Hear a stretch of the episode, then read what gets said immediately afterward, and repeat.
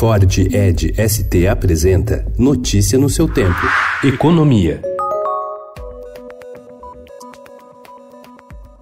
Diante do aperto nas contas públicas, a Casa Civil e os militares pressionam para que o governo flexibilize a regra do teto de gastos, instrumento que limita o crescimento das despesas do orçamento à inflação. A possibilidade de alterar a norma divide as alas política e econômica da gestão do presidente Jair Bolsonaro. O assunto chegou a ser discutido em reunião da Junta de Execução Orçamentária quando o ministro da Economia, Paulo Guedes, afirmou sua posição contrária às mudanças.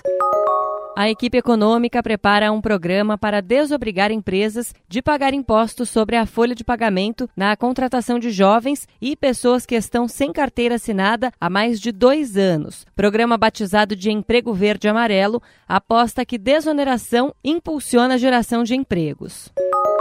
Relator da reforma da Previdência no Senado, Tasso Gereissati, do PSDB do Ceará, rejeita a ideia que começa a circular de que a criação de uma nova proposta de emenda à Constituição, que tramitará em paralelo à reforma vinda da Câmara, possa mudar o coração da proposta. Nessa PEC paralela, a saída encontrada para que não houvesse modificação na reforma que forçasse a volta da proposta para a Câmara, atrasando sua promulgação, serão colocados temas como a inclusão de estados e municípios na reforma.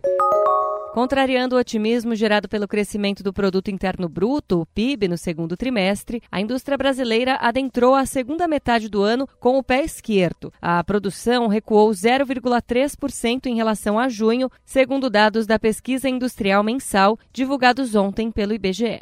Notícia no seu tempo. É um oferecimento de Ford Edge ST, o SUV que coloca performance na sua rotina até na hora de você se informar.